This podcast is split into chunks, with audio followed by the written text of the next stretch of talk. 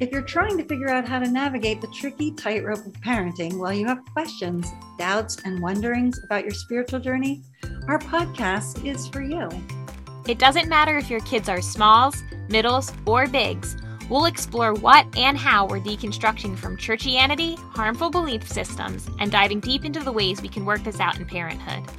We're also going to work through ideas for reconstructing a space for our families to thrive under new systems of love and freedom. We can't wait to bring you some hope that you're not alone and that it's really okay, even good, to explore all the possibilities that may have felt closed off in the past. Our podcast is going to offer you grace and space to be exactly where you are and who you are. We're really glad you're here and we're excited for today's episode. Listen in.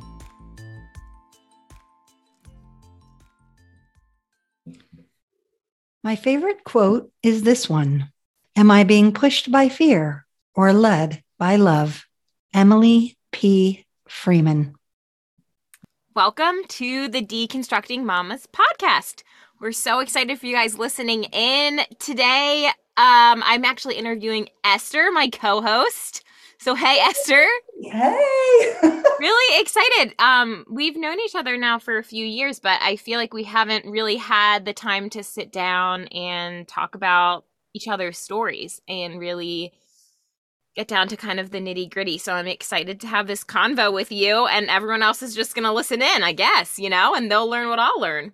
Yeah, I get excited about this because we don't know each other's real stories, like the behind the scenes ones, and we are still learning about each other. So I'm happy to share with you and our listeners a little bit of an out of the box childhood that I had that turned into a very quote unquote normal adulthood in many ways. From the bits and pieces that we've talked about, I'm very excited to hear more. But for those who are listening in and are like, who are these people? Um, what does a day in your life look like? What is your family like? What makes your heart come alive? What do people need to know about Esther? What do I want people to know about me? Okay, here goes. I live in rural New Jersey. Yes, there is such a thing. So, for those of you who've only flown into Newark Airport or watched Jersey Shore, you might be shocked when you visit me. I live on a house on something called Hell Mountain. And before you get freaked out, hell means bright in German. And this little tiny town in the middle of absolutely nowhere was settled by the natives from my husband's motherland. And my house is surrounded by perennial gardens. We live in the middle of the woods, but just down Hell Mountain is farmland with cows and all that. And actually, our neighbors have chickens and we get fresh eggs from them. And on Saturdays, we you can find um, my husband and I chopping wood for our wood burning stove.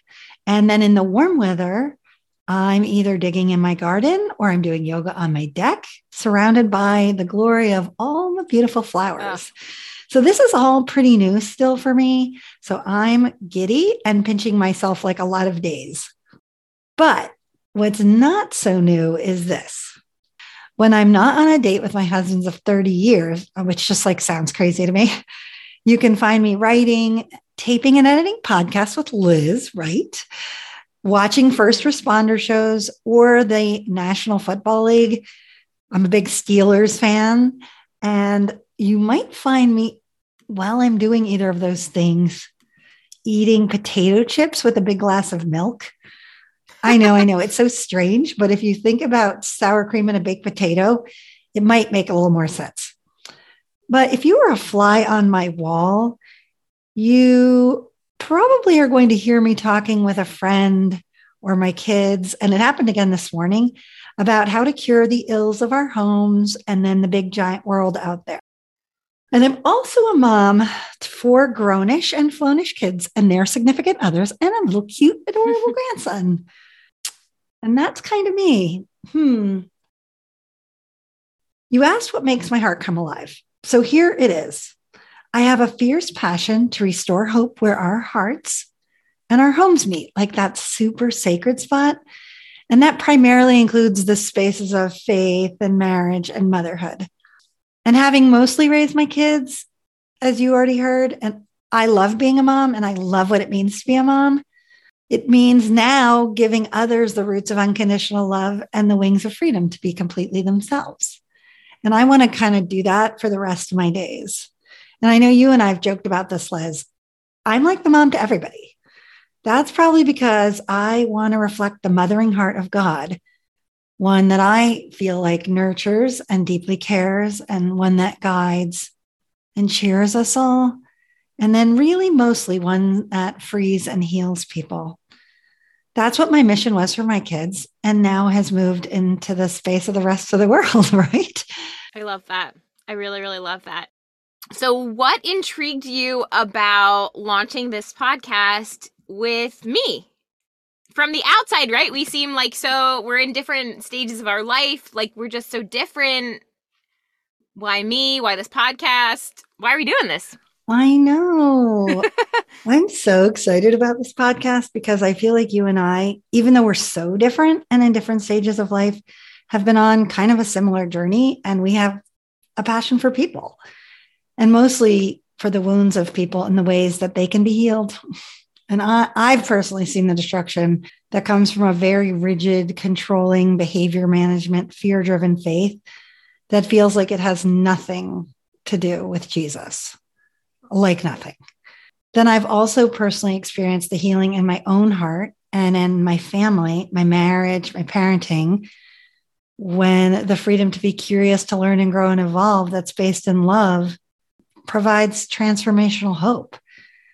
And that looks a lot more like Jesus to me, a lot more. And I definitely know what, what it was like. And I also have so many glimmers of hope of what it can be like.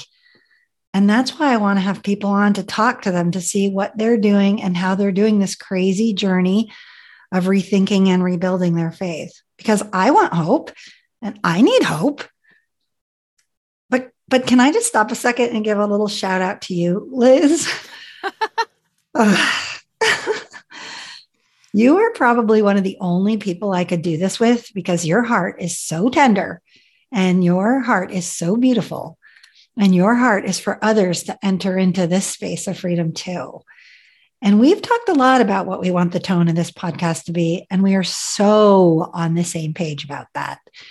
We want this to be a place where others can come and their souls will be able to breathe. And that, there, my friend, is why I'm excited to do it with you. Oh gosh. Uh, that was like, that was really sweet. I don't. Where do I go from there? That was like just like really kind and sweet and I I feel the same way about you. But can okay, so this is this is going to be really interesting because you have um definitely a unique childhood experience. Um so can you give our listeners a little peek into that out of the norm childhood and what part that has played on your faith journey? Yeah, I would love to. So, believe it or not, I was born in Ethiopia. My parents were evangelical missionaries that wanted to spread the gospel to those who had not heard. So picture this, uh, and I'm a lot older than Liz. It's 1966, it's February, and a little girl is born in a clinic, not a hospital, in a super rural village in Ethiopia. And I was the fourth of four kids, the only girl born to a mom who probably prayed for a girl. I think she prayed, totally prayed, and finally got her wish. And when I was really little, I had a Somali nanny. Yeah, Somali, even though we were in Ethiopia, and who didn't even speak English. And then when I was just four, my mom and dad put me in a local French kindergarten because I was a wide eyed, curious, very early reader. And then at five, we moved to the capital city and I went to boarding school. And if my memory serves me correctly, my parents drove me back and forth the first year. But after that, I was a stay over all the time kid along with my older brothers. Wow. And boarding school was like all the things. We had verse group where we memorized Bible verses even before breakfast and got prizes like going to a fancy restaurant, I guess, at the airport um, for having done it perfectly for the whole year. And I will say this I don't remember a time where I didn't get to go to the airport. So that says something a little bit about me. But because we had so many people in our school from different Western countries, I remember like singing God Save the Queen and Oh Canada and saying the Pledge of Allegiance like during our morning meetings. But the cool part about that was I had friends from all over the world. Wow. And even though my brothers were at the same school, I didn't see them very much, only in passing, because we were separated in our dorm rooms with our dorm parents by age and gender. So, like all the eight, eight year old girls were together, all the 12 year old boys were together, and stuff like that. But we, it was kind of normal in some ways because we had field day, Halloween parades, recess, music lessons. Um, but we also, it was weird because we had long lines for vaccinations and we played unsupervised outside we were in like a walled in compound, but we played for what felt like hours and hours after school and before dinner. And I say this now, it almost felt like being in college when you were seven. Um, but my my like favorite memory of boarding school was my dorm mother reading the Chronicles of Narnia before bedtime. We would gather at her feet and she would read a chapter every night. And I had like this weird secret about it I loved Aslan more than I loved Jesus. And I kind of felt bad about that because I was told definitely to love Jesus. But Jesus and mostly God and all that felt really scary to me. Like they were sending me to hell for being bad. And Aslan was playful and kind and loved the kids in the story, even though he was a big lion. And I didn't see my parents much except for on weekends or holidays. And I guess if I was really sick or something. That's so intriguing to me that you so you lived in a boarding school that was in the same town that your parents lived in. But you didn't see them all that often. I mean, did you miss them and did you miss your brothers while you were at school? Do you remember that as being a part of your experience? Yeah. I I guess I just didn't really know better. My parents were like so busy for God, and I was told that was a good thing that I have really spotty memories of my family. But when we were together, it mostly felt good, except for all the more normal things that go along with people trying to raise spicy kids and teens. It's more like I didn't know what I was missing, if that makes sense. It was all I knew. And all the kids around me were in the same boat. But compared to other kids whose parents were really far away, I had local parents. And if I needed them, they could get to me. And they mm. did come for things like field day since they were in the same town. And I do remember my dad was the referee for the high school basketball games that my brothers played in. Um, but one super out of the box thing that happened was that when I was in fifth grade, there was a communist coup and they killed the king many of his children and grandchildren. And I think some of those grandchildren were in our school. So everything became pretty scary after that. And there was war, there was gunfire that I could hear from school. There were communist marches in the streets. And then famine came. And I think after about two long years and brewing hatred of foreigners, my parents grabbed us and we, for lack of a better word, fled the country. And my parents had to leave most of their belongings behind. And that's when we landed right here in New Jersey when I was in junior high. And after that, my parents worked for the United States headquarters. And when I tell this story out loud, it feels even odd to say the words, but I share it with all the complicated and beautiful feelings that everybody has about their childhood, right?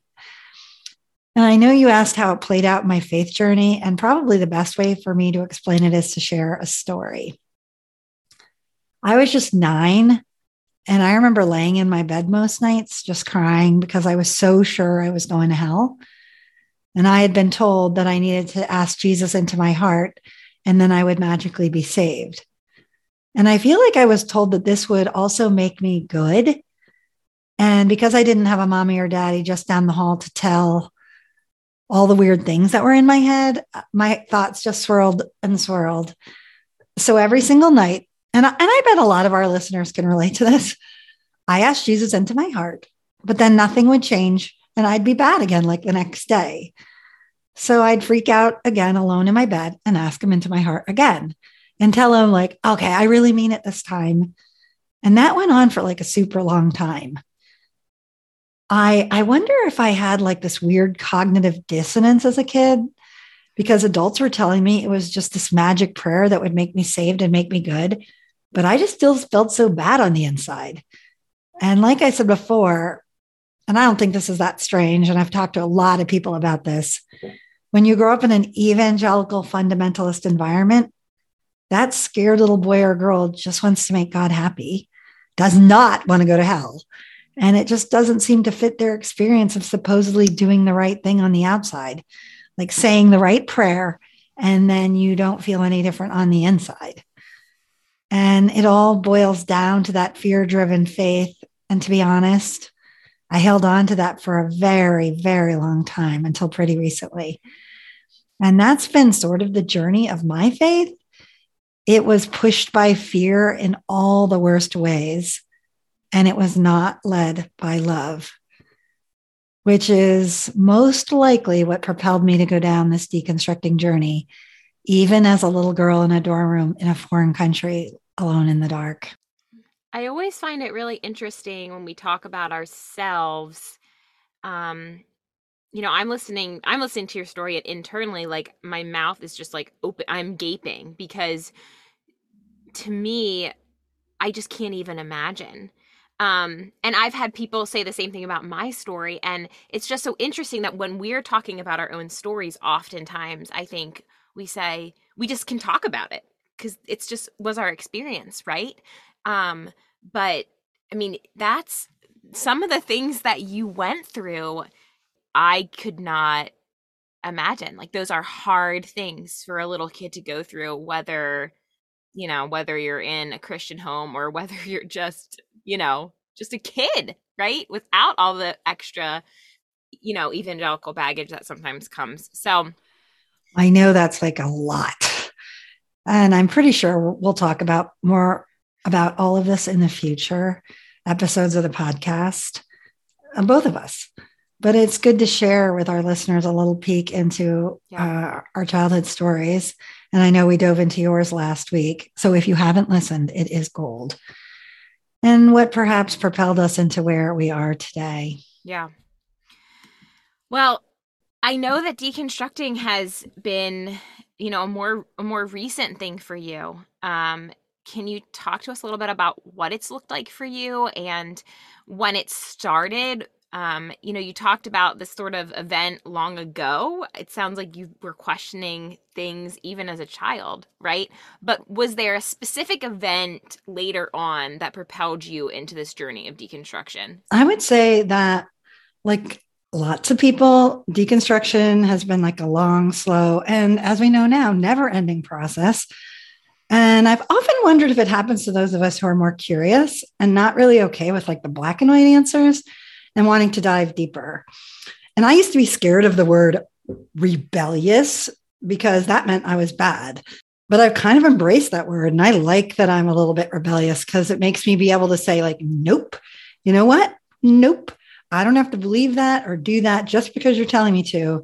And I'm actually going to figure it out for myself. So I, I feel a little bit like God was putting all these things in my path and I kept shoving them down. And I wonder if it's because I was afraid of all the things I was being told, like, you'll go down the slippery slope, or you'll be backslidden, or you'll be the prodigal son, squandering God's gifts to you all those sort of stay in line, fear driven messages that kept me shoving it down, and putting it away. And, and I remember thinking, like, that doesn't sound right. And, and that doesn't sound right. But everyone around me was like, that is right. And don't you ask any questions because you'll be one of those people on the outside that we all pray for. So it was probably like so many defense mechanisms that that kept me in check.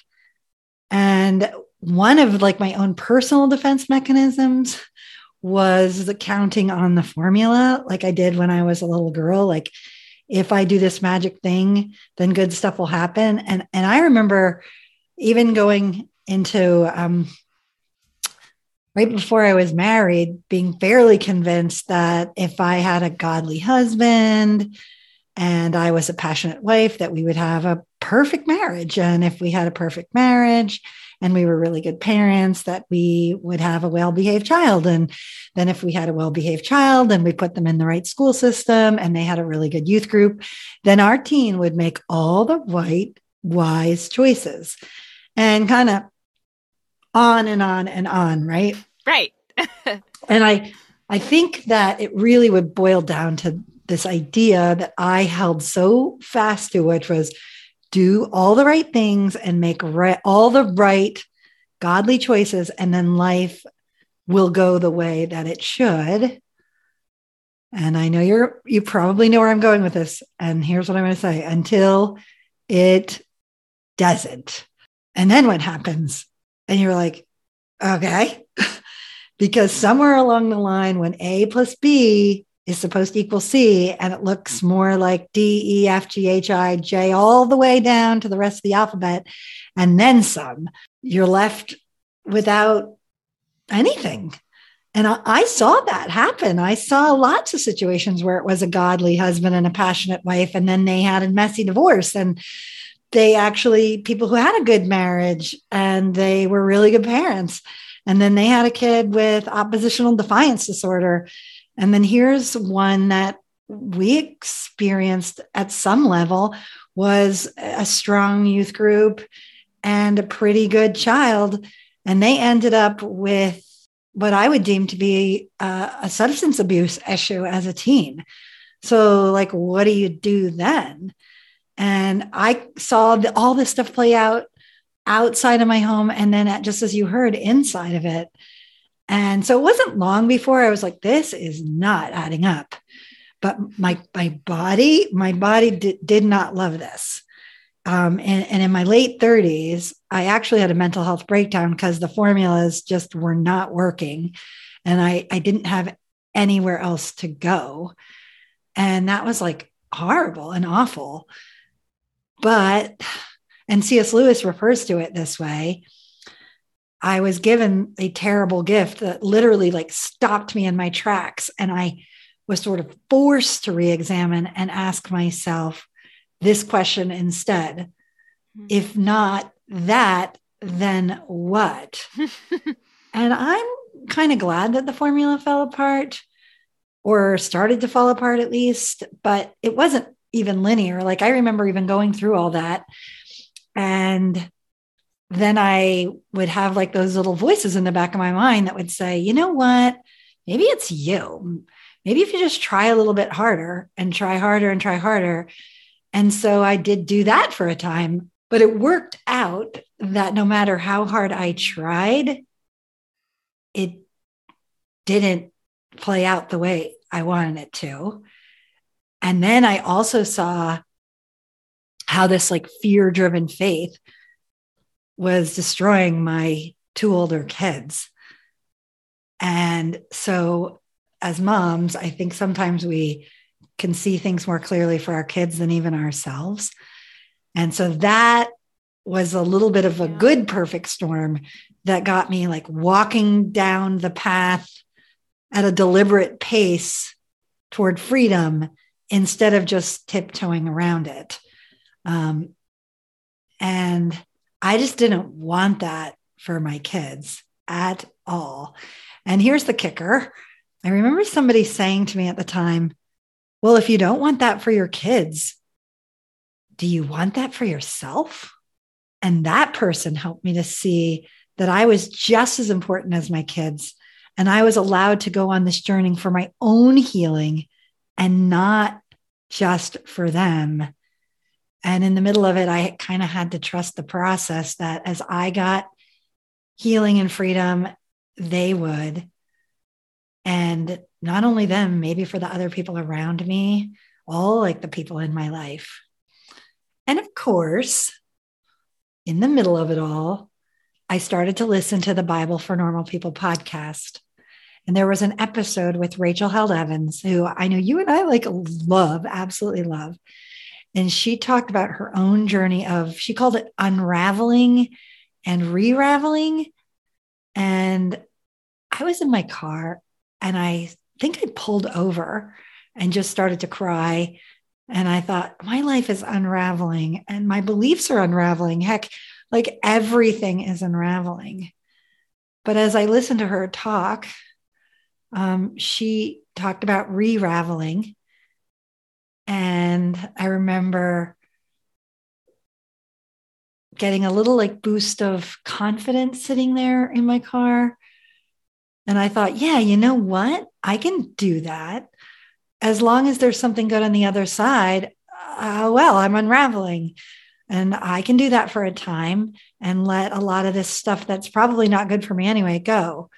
But then I can re myself and my faith, my marriage, my parenting in a better, more healthy way. So that's where I am today.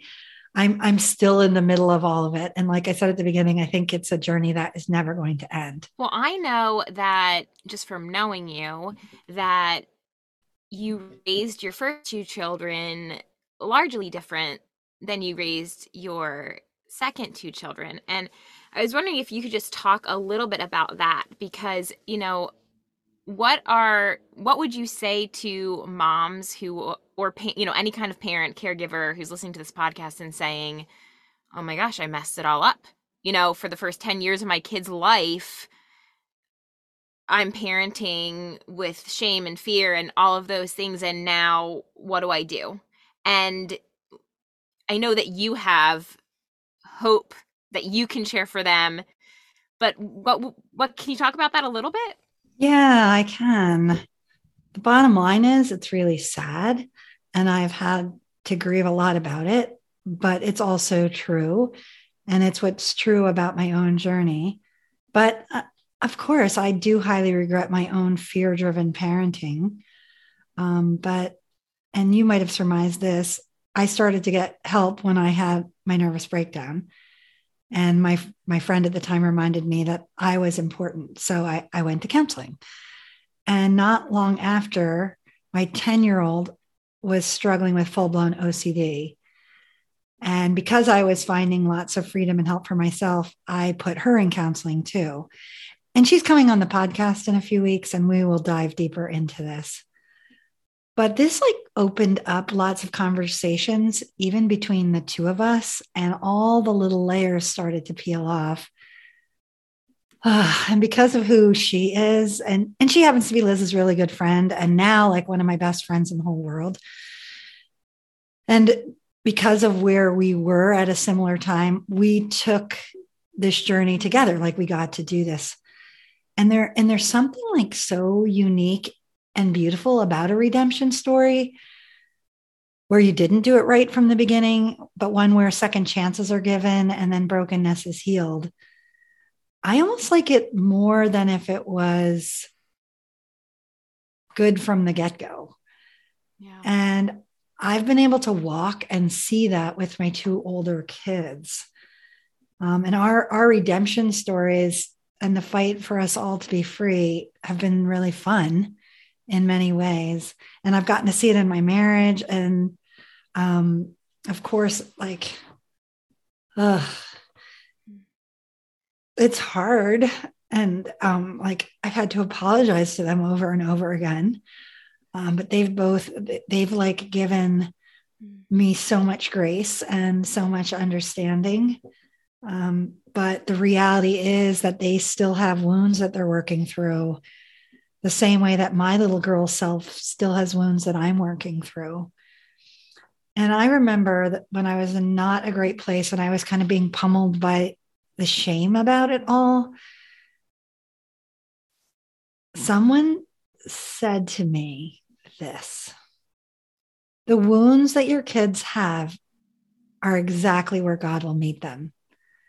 And I held on to that with all of my heart like there are places that no matter how hard I try or even want to, I can't personally heal the wounds of their childhood.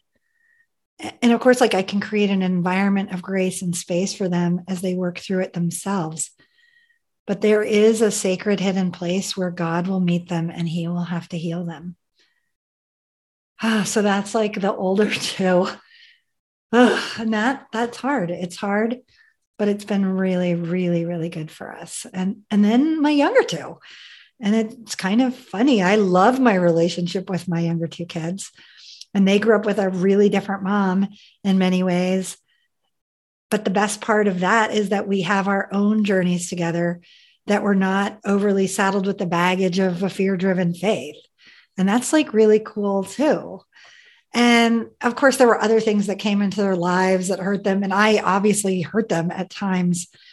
Um, but we keep working through all of it together the same way as I would with my older two. It's just a different, maybe kind of hurt. Um, but and I and I hold that idea about all relationships, like no matter who it is or who I'm with, no two are the same. They are as unique and one of a kind as the people who are in them.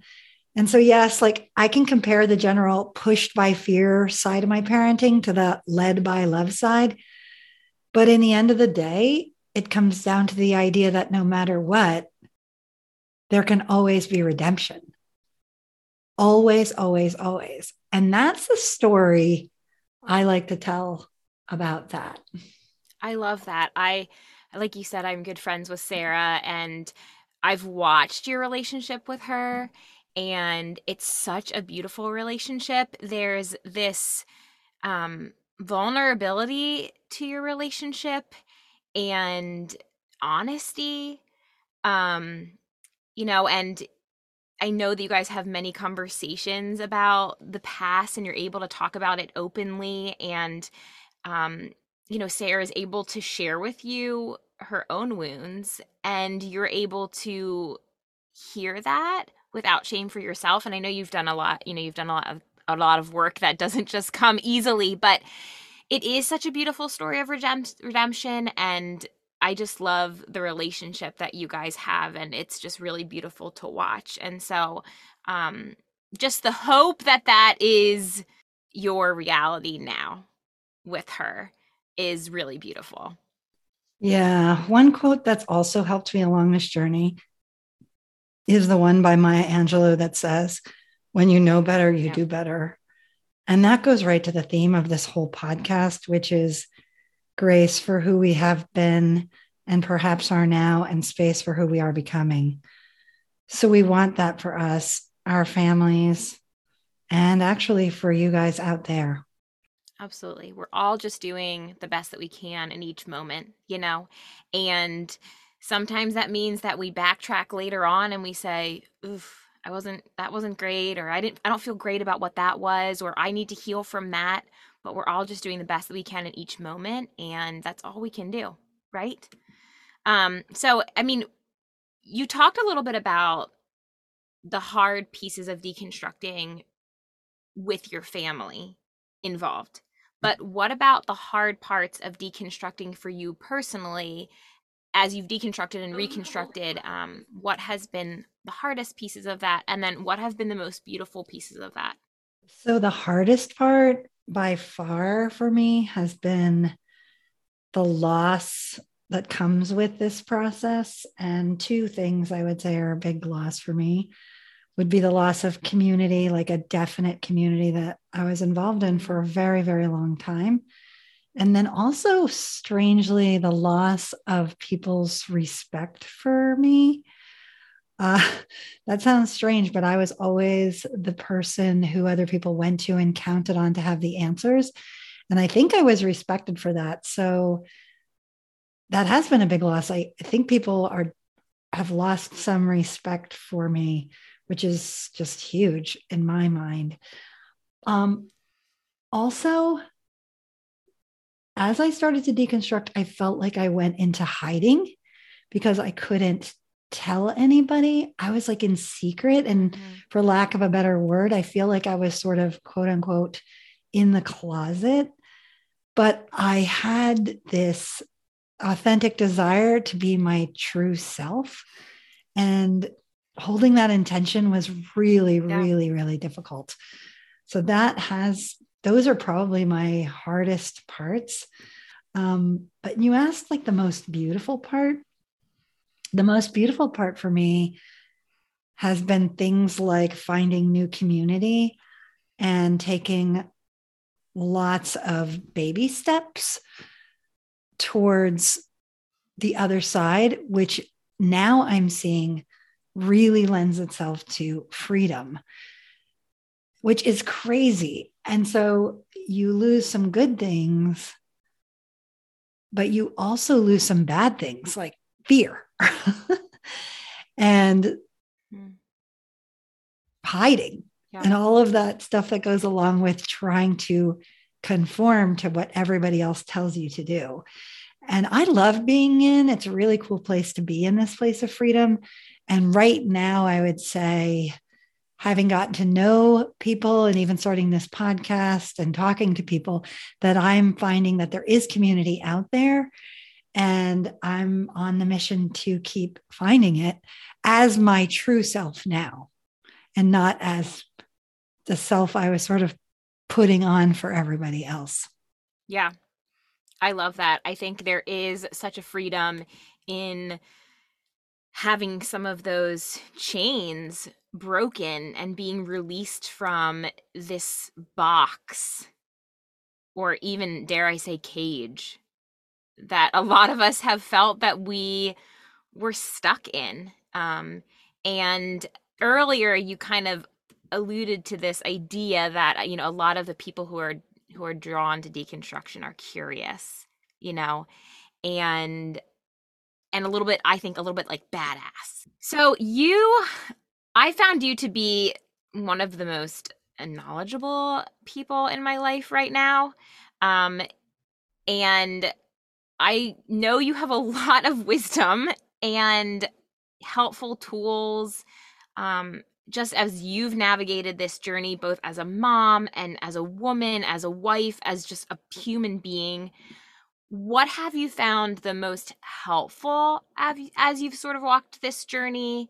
Um, we call it the tricky tightrope, right, of deconstruction. And what can you share with our listeners about, you know, what you've learned, maybe in a more tangible way?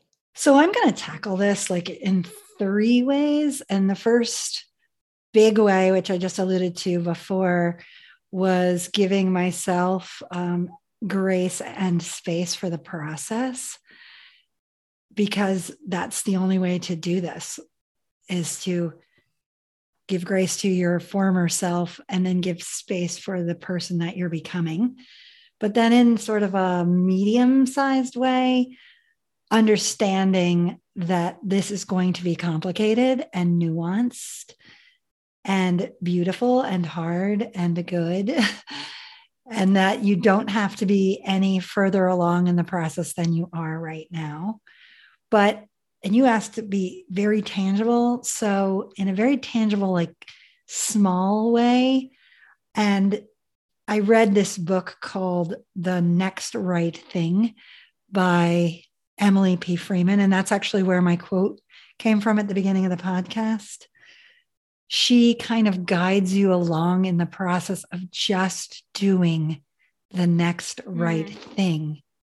But she adds in love. And so that is where I go because I have this desire to be led by love so much.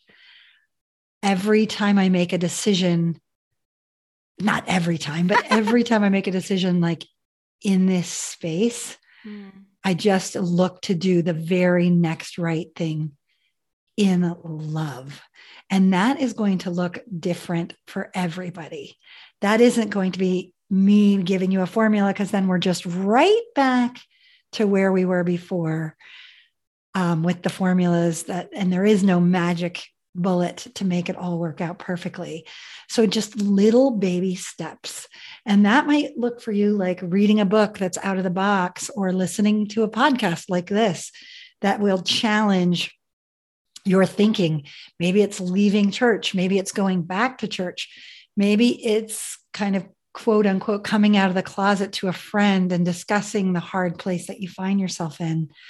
Because I say, and I said this at the very beginning, we want to make sure that we're giving other people, but especially ourselves, unconditional love, and then the wings of freedom to be completely ourselves.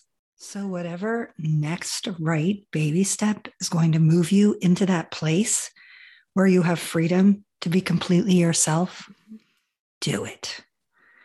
Because as you become completely yourself, you will have your most true and beautiful self to give as a gift to the world. And you need the gift of me, and I need the gift of you. And as we strip away all the stuff that's not us and we share our true selves with each other, I'm going to tell you this there's nothing better than that. And I'm going to give a little shout out to Liz here. She says this all the time. And you will hear us hammering home on this podcast this phrase you do you. So, really, to end, I would perhaps ask yourself this question today What next rate step can I take to be my most true and beautiful self as I lean into wonder and curiosity? And remember, and this will be my ending quote today you do you. Liz ends Petters. I love that. I mean, not the quote. I mean, I do love the quote, but but I love what you I just love that idea of calling yourself a gift because I mean, I I know that you're a gift and I feel you as a gift and I know that so many people have experienced you as a gift in their life. And so I think that's just a really important piece of that is being able to come to a place where you you can give yourself to others and that can be just really really beautiful. Um you Esther are everywhere. You are all the places, you are in all the groups, you are all the things. Where can people find you everywhere? Well, if you don't find me eating potato chips and milk while watching first responders save people from burning buildings, car crashes, or attempted murders, you can find me at estherjoygoetz.com. Joy is my middle name, which I love. That's where you can see all the stuff I'm up to, which includes kind of three big spaces. Faith, I'm actually known weirdly as the Dolly Mama in that space. So I hopefully there's some wisdom for all of us as we tackle like the bumpy journey of faith. And then um, motherhood is one area and i have something special for moms of older kids since i'm i am one and my heart really is there um, because there's a lot of talk and a lot of help for people for moms in the younger years but when we get to these older years there's not a lot of help out there so if you have teens and up, check out all the good stuff I have. You can follow me on Facebook and Instagram, um, or Instagram, or both. Um, and then marriage, uh, believe it or not, my husband and I provide marriage mentoring for engaged couples. We have a full course, and I'm actually a wedding officiant too. So if you are out there and you need help on that, we've got you covered. And of course, like this podcast is going to be on my website too. So yeah, estherjoygoetz.com, and we'll put it all in the show notes. So check me out there. Cannot wait. Send me a note when you get there. I love it. I love it. You you are not hard to find, so they'll be able to find you. You are there whenever you, we need you. You are there. Um, well, Esther, this has been really wonderful. I just I feel like we just had coffee together a little bit and just let people have it with us. Um, but it's been this has been just a real joy for me. Yeah, me too. Thank you so much, Liz. I cannot wait to keep going on this journey with you. Same. Well, that's it for this episode on the Deconstructing Mamas podcast. We love that you tuned in and hope that this gave you a little bit of grace and space for your soul to breathe. Don't forget to catch up on any of our episodes that you missed, and remember to follow us on Instagram and Facebook at the Deconstructing Mamas. That's where you'll find all the information that you need about the podcast, as well as on both of our websites, estherjoygoetz.com and elizabethpetters.com, as well as our brand new website, deconstructingmamas.com. If you would like to support the podcast, please leave us a review where you listen and especially tell others about the show. Thanks for listening and come back again for our next episode. We can't wait to be on the other side of your headphones.